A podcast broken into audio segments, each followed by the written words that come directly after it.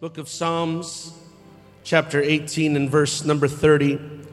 The word of the Lord says, As for God, his way is perfect. The word of the Lord is tried. He is a buckler to all those that trust in him. And I want to preach to you on this very simple subject tried, tested, and trusted. Tried, tested, and trusted. Can we say that together? Tried, tested, and trusted. Heavenly Father, we thank you for your presence and for your spirit. Jesus, I'm asking you that you would use me now to speak as the oracles of the Lord and to bless your people. They are a wonderful people. And I pray that you would use me now and allow the word of faith and the gift of faith to flow through me. I pray in the name of Jesus that you would give me a sensitivity to your spirit and allow me to be led of your spirit. In Jesus' name we pray. And everyone shout a healthy amen. Let's give the Lord a great big hand clap of praise. Hallelujah. Hallelujah. Amen. Shake your neighbor's hand, give them a great big God bless you, and you may be seated.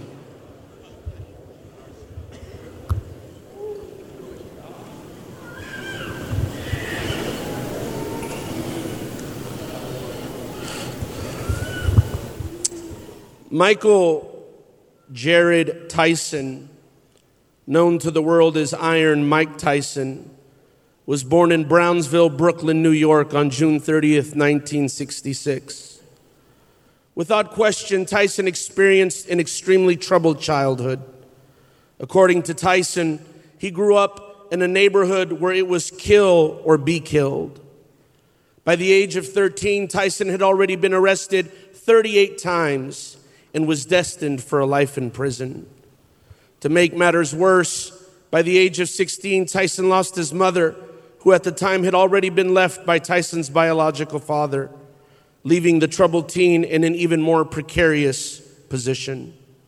Fortunately for Tyson, prior to his mother's passing, she signed over custody of Tyson to a boxing manager and trainer by the name of Cus D'Amato. D'Amato not only became Tyson's legal guardian, he became Tyson's surrogate father. D'Amato spent the next several years fully immersing and indoctrinating Tyson in the art and sport of boxing. Tyson spent every waking moment of his youth inside of the ring. By age 20, Tyson became the youngest ever undisputed heavyweight champion of the world. He won his first 19 professional fights by knockout. In 12 of those fights, Tyson knocked out his opponents in the first round, and in many in the first seconds of the first round. Anybody familiar with Mike Tyson knows that he was and is nothing short of a controversial figure, both inside and outside of the ring. And while commentators argue as to how great of a heavyweight Mike Tyson really was, what they don't argue about is whether or not Tyson was the most notoriously intimidating boxer to ever live.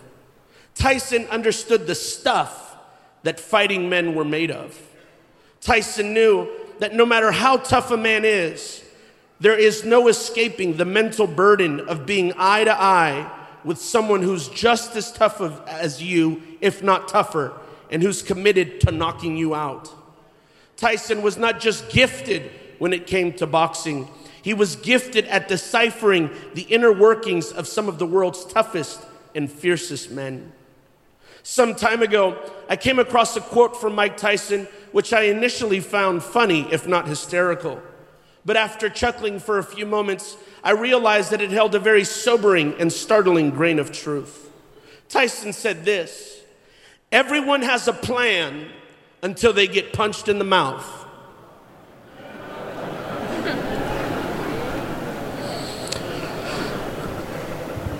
Well, I'm certain that there are thousands of more sophisticated ways to state this simple truth. I think Tyson does a good job at getting to the heart of the matter because everyone thinks they have a plan until something they never planned for unfolds right before their eyes. Everybody's got a plan until life punches them right in the mouth. Everybody got a plan until something unexpected happens. And the truth about life is that it's full of surprises. And if we're not careful, a surprise can turn into a setback, and a setback can turn into a sliding back, and a sliding back can turn into a no coming back. And that's why it's important that all of us have a plan because we know that a plan is better than no plan. And the fact that a plan can unravel is no excuse for not having a plan. In fact, Proverbs 14 and 15 says, A prudent man looks well to his goings. Or how about the words of Jesus in Luke chapter 14, where he says, For which of you desiring to build a tower does not first sit down and count the cost, whether he has enough to complete it? Otherwise, when he has laid a foundation, and is not able to finish, all who see it begin to mock him, saying, This man began to build and was not able to finish. I want to share with you this evening a plan that never fails. No matter how unexpected the event, no matter how unforeseen the punch in the mouth, it's a plan that is full and fail proof. This simple, this simple and essential plan for life can be found in the book of Proverbs, the third chapter and the fifth verse. And it goes like this Trust in the Lord with all thine heart and lean not unto thine own understanding. And all thy ways acknowledge him, and he and he shall direct thy paths. When we put our trust in Jesus, everything is going to work out. When we put our trust in Jesus, everything's going to be just fine. I came to preach to somebody that just got punched in the mouth, that just got slapped in the head by life, and you came to camp meeting not knowing what to do. Well, God sent this chubby preacher to remind you to trust in the Lord. It might be simple, but it still works. It might be simple, but it's a plan that never fails. You can't go wrong trusting in God. I don't care what the doctor said, trust in God. I don't care what the judge said, trust in God. I don't care what your past says, trust in God. I don't care what the bank says, trust in Come on, help me preach right now.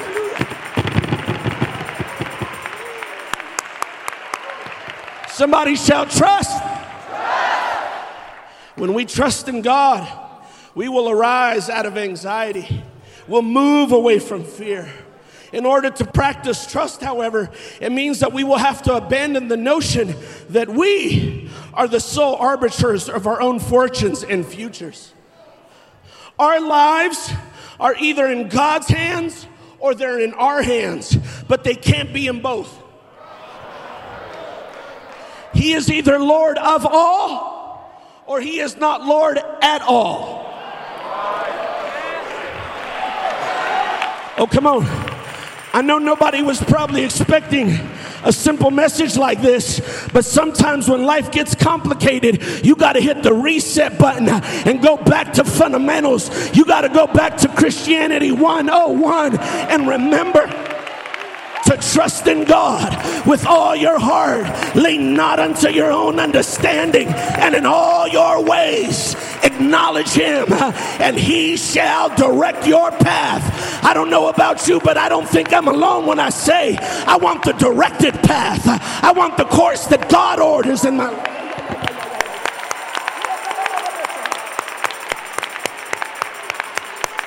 Oh, come on, clap your hands. There's something wonderful happening right now. Somebody's going to get healed. I'm telling somebody's going to get healed in their body right now. In yeah, yeah, yeah.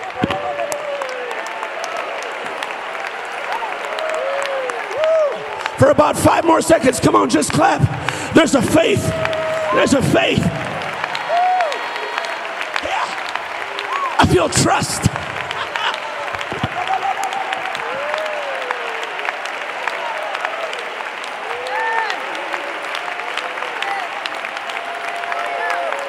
Come on, it feels good right now. It feels good. I feel healing. I feel deliverance. I feel fear leaving the building.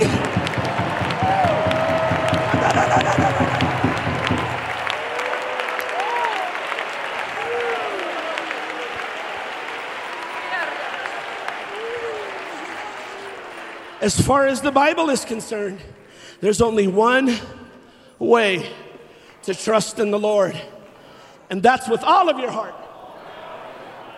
Not some of your heart, not half of your heart, but with all of your heart. And if you trust God with all of your heart, there's no trust left over for anything else.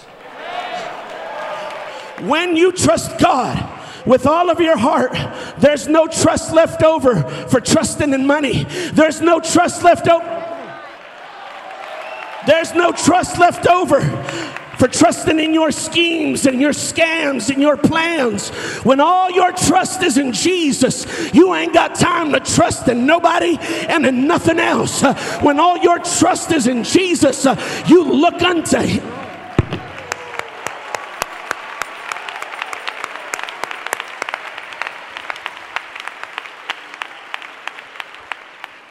Let, me just, let me just clarify a few points here very quickly. When I say that we put all our trust in God, that does not mean that we don't utilize the tools that God has given us.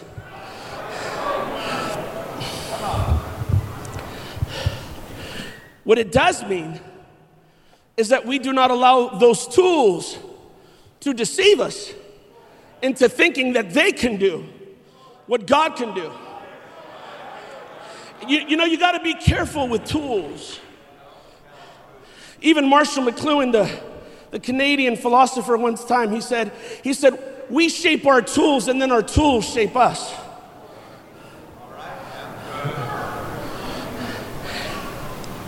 You know, the Bible, the Bible very early on warns us about tools. As early as Genesis, it talks to us about a man named Cain. In Hebrew, Cain is Cain, Cain. And Cain literally means metalsmith. Cain was a metalsmith. That's, you can't be a tiller of the ground if you don't got some metal tools. We always imagine Cain hitting Abel with some rock or a stick. That man hit Abel with a metal utensil. In fact, it would be Cain's descendants, like Cain, uh, Cain Tubal, who would later on have children that all made uh, tools of metal.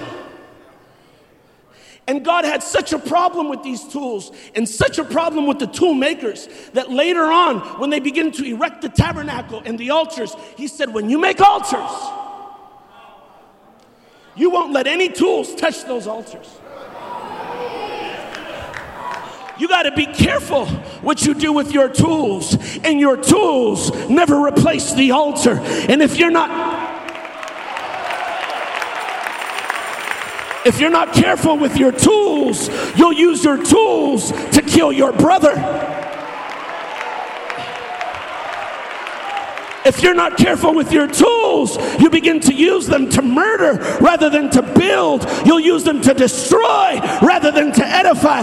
And worst of all, if you're not careful with your tools, you'll let them replace your trust in Jesus. I don't care how smart you are. I don't care how rich you are. I don't care how gifted you are. I don't care how talented you are. There is nothing that takes the place of a touch of God. There is nothing that takes the place of the anointing. There is nothing that takes prayer can open more doors than you can. God.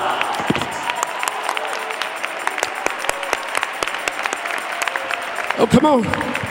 Woo! Proverbs 21 31. Old Solomon says, The horse is prepared against the day of battle, but safety is of the Lord. Let's just be clear about something. There will be a day of battle. And let's be clear about something else. I personally believe that people who prepare the horse are going to have more victory than those who don't. You better have your horse ready. You better know how to balance your checkbook. You better know how to show up to your job on time. You better know how to get your stuff together. Amen. Because there's coming a day of battle. And when the day of battle comes, you don't want to unravel over things that you should have conquered a long time ago. You got to be prepared against the day of battle. But let me just say this victory doesn't depend on the horse, victory depends on the Lord. We trust in God. It was Solomon's dad that told us some trust in chariots and some trust in horses, but we will remember the name of our God.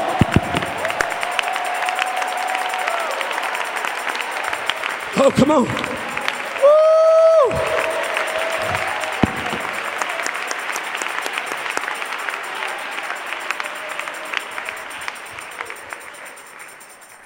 Woo! Ernest Hemingway Ernest Hemingway once said, The best way to find out if you can trust anybody is to trust them.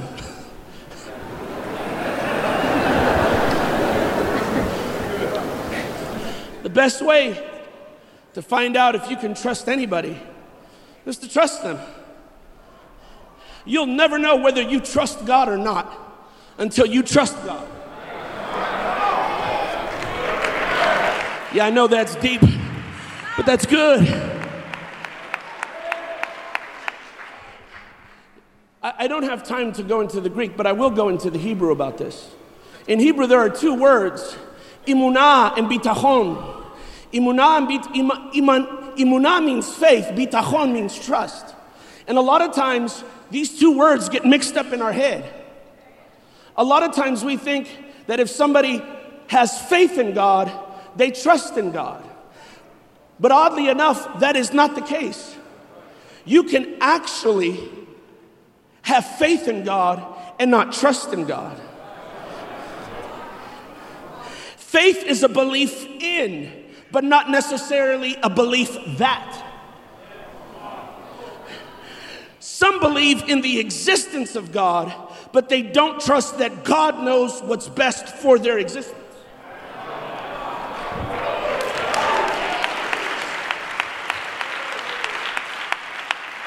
I know people that 100% believe that God exists, but they're not going to let Him dabble with their existence. They don't trust God. They have faith in God. They have beliefs about God, but they're not going to let God get into their life.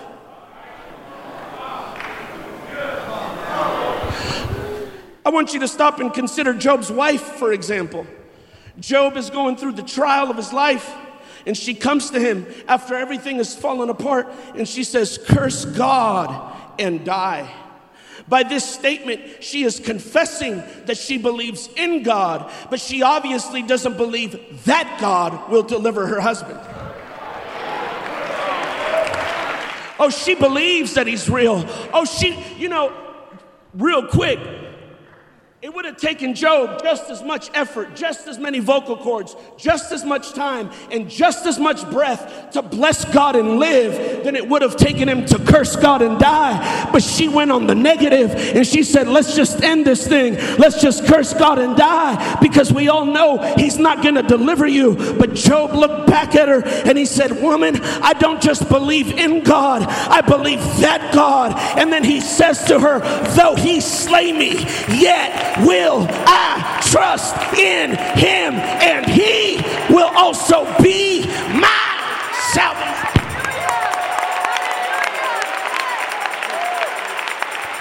Oh, come on. Let your trust in the Lord begin to rise right now.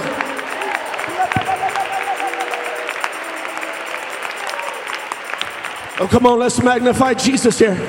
I'm almost done preaching.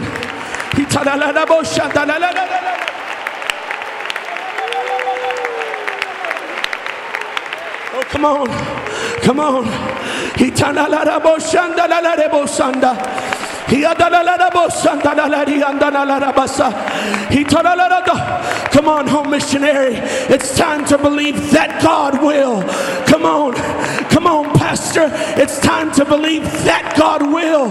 Come on, evangelist. It's time to believe that God will. Come on, young person. It's time to believe that God will. Come on, parents. It's time to believe that God will. Come on, elderly. Come on, saints, it's time to believe that God will.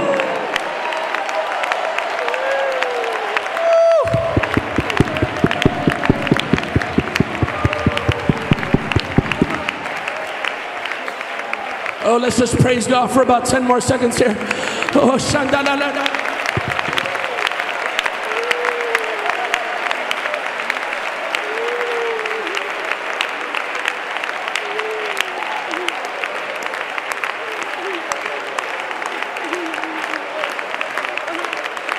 Oh, come on, I feel something wonderful taking place in our minds, in our hearts.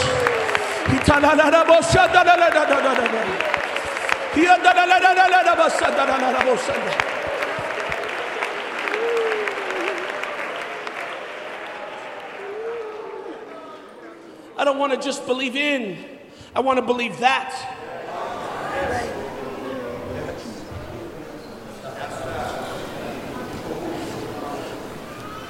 Let me just clarify something. Job wasn't even believing God for a fairy tale ending. He was just believing that whatever happened was right. However, it all went down. In fact, right before it all went down, God speaks to Job one last time and he begins to run down a list of undomesticated animals. And he begins to ask Job, who created these animals? Who created the wild goat? Who created this? And who? All of them were animals that would never serve any kind of pet purpose. They were animals that could not be domesticated by man. And by doing so, God is telling Job, there's things out of your control, but they're not out of my control. And just because your world is spinning doesn't mean I've lost sight of you. And just because your your world is flipped upside down doesn't mean.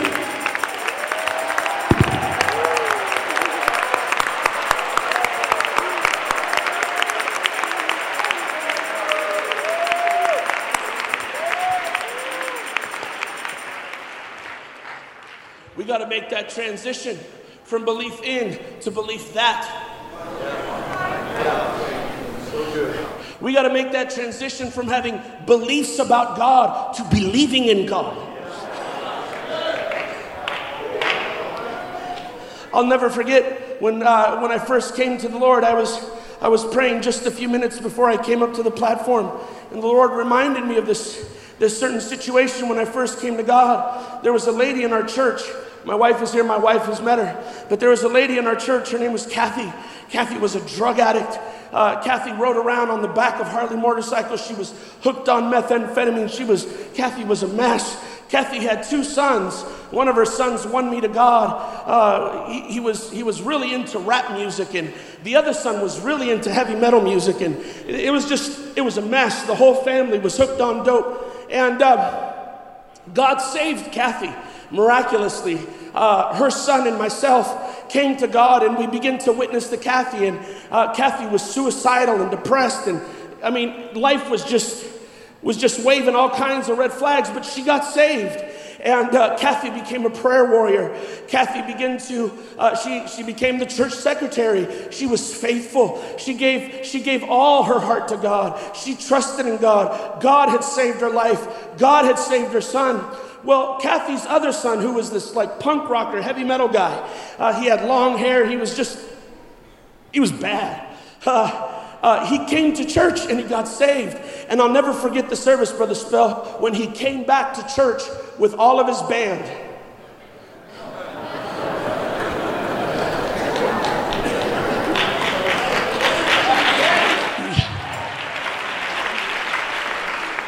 But you know, we went to such a little church, we didn't know any better. We just believed that God could save them. Didn't nobody show us any different. And so, week after week, one band member after the other started getting the Holy Ghost, and they'd come back with their ponytails cut, and they started wearing cotton instead of leather, and it just things got really good. and, uh, praise God. But uh,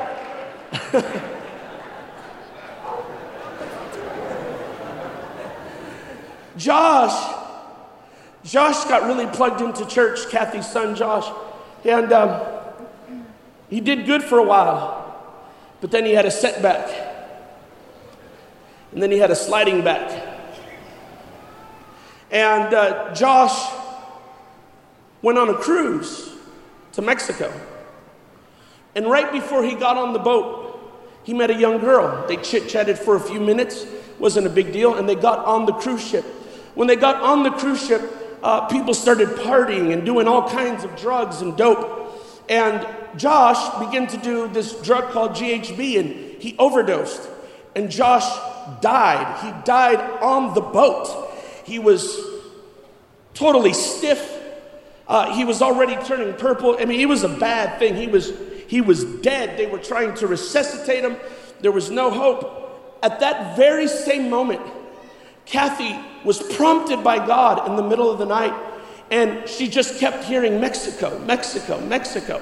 And she began to, she just couldn't, she just couldn't shake it. And she tried to go back to sleep and she just kept hearing Mexico, Mexico. And so she finally got up and she started praying.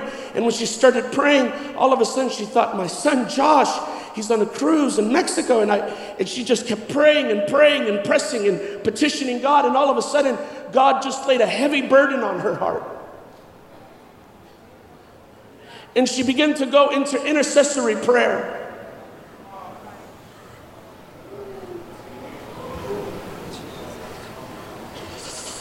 Oh, Jesus. She began to go into intercessory prayer as Josh was laying in the middle of that cruise ship, dead, the girl he had chit chatted with just a few hours prior, amen, came over to see what all the commotion was about. She was just as drunk as everybody else. She was just as high as everybody else. But when she got near Josh, she began to shake and she began to tremble. And all of a sudden, she began to speak in other tongues. And she went up to Josh and she laid her hands on his head and she said, In the name of Jesus. And I promise you, Josh rose from the dead. Hold on, I'm not done. That girl was a backslid apostolic. She had got the Holy Ghost as a teenager in church. Preaching to somebody right now. It's time for you to go from believing in God to believing that God. I don't know who I'm preaching to right now. Maybe you surrendered. Maybe you threw up the white flag a long time ago. But God sent this preacher to tell you pick it back up, wave it in the devil's face, and let him know I mean war. And this flag will never touch the ground again. And I'll pray you out of my son's life, and I'll pray you out of my daughter's life, and I'll pray you out of my city, and I'll pray you out of my youth group, and I'll pray you out of my church, and I'll pray you out of my health, and I'll pray you out of my money, and I'll pray you out of my husband, and I'll pray you out. Come on. I feel a spirit of intercessory prayer.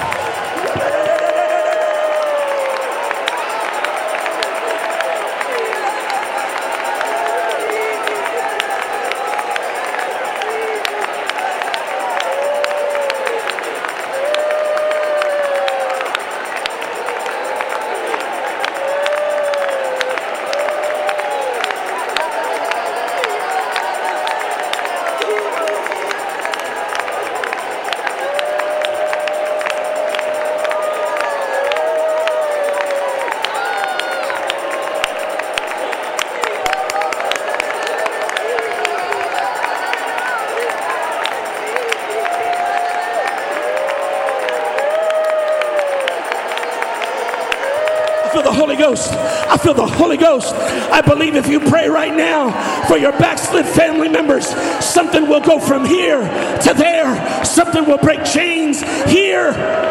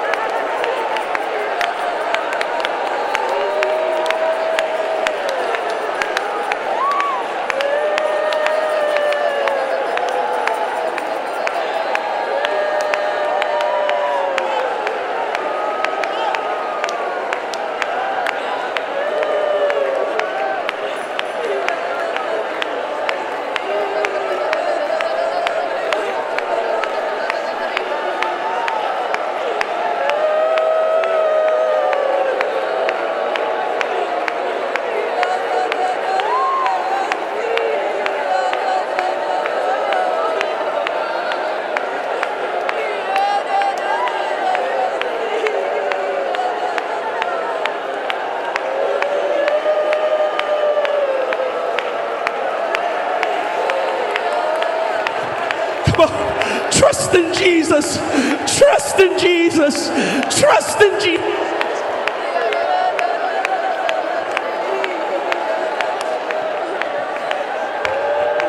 Trust in Jesus that if you get a hold of that chair and you begin to soak it with tears, that something is going to happen. Trust in Jesus that if you rip your tie off and get on your face, something is going to happen. Trust in Jesus when you speak in tongues, you pray things that you know not how to pray for, and that God answers the effectual, fervent prayer of the righteous.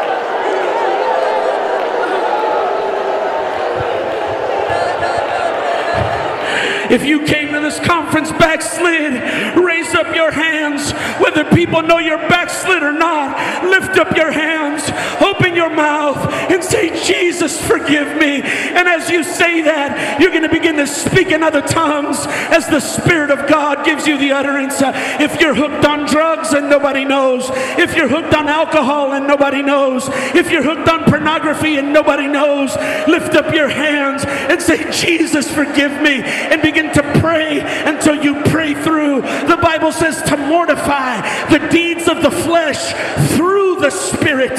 When you get the Holy Ghost going in your life, it'll break the shackles where sin does abound. Grace does much more abound. You can pray it off of you right now. You can pray it off of you right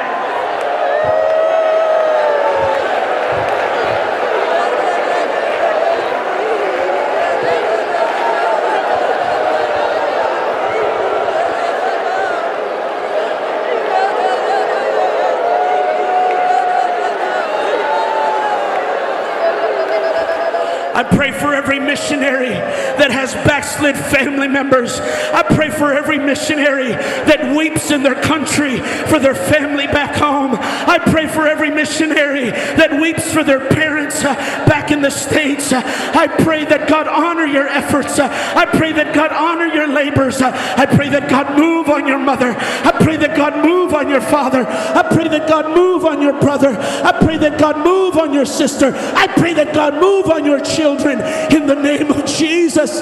In the name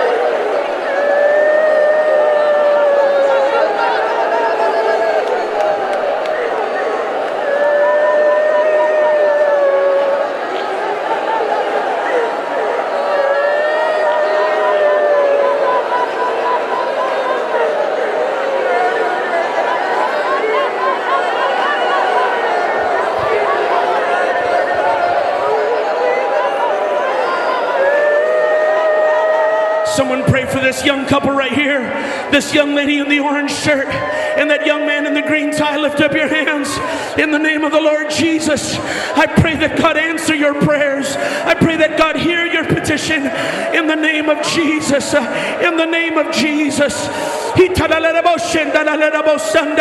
Devil, you're a liar. I rebuke you in Jesus' name.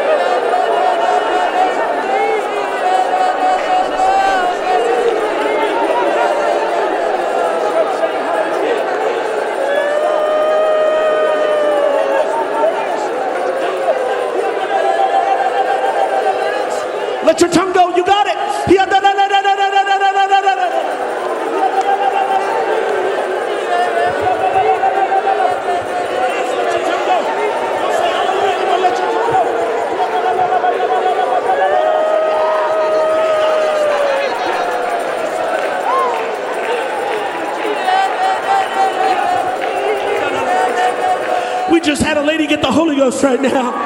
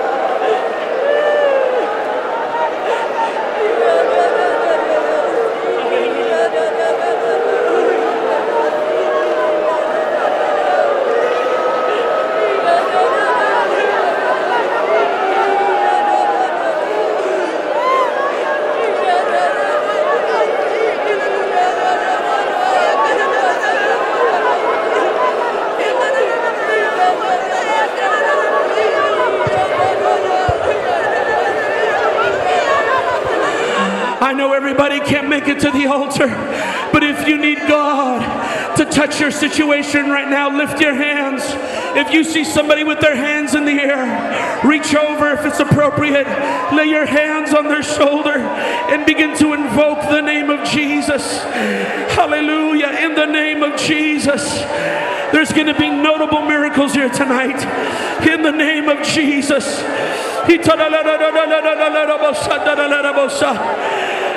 If you're standing next to somebody that needs the Holy Ghost, tell them to lift their hands and begin to shout hallelujah in the name of Jesus. In the name of Jesus.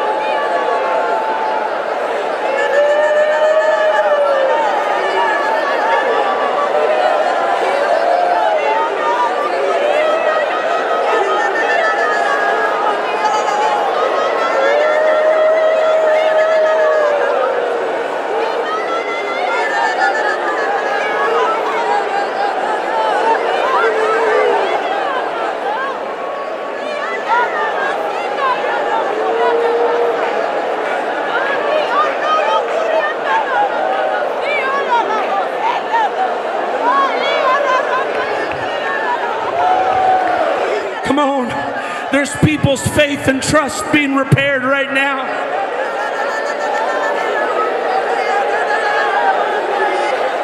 If your trust is intact, you can make it through anything. You can make it through anything if your trust is intact.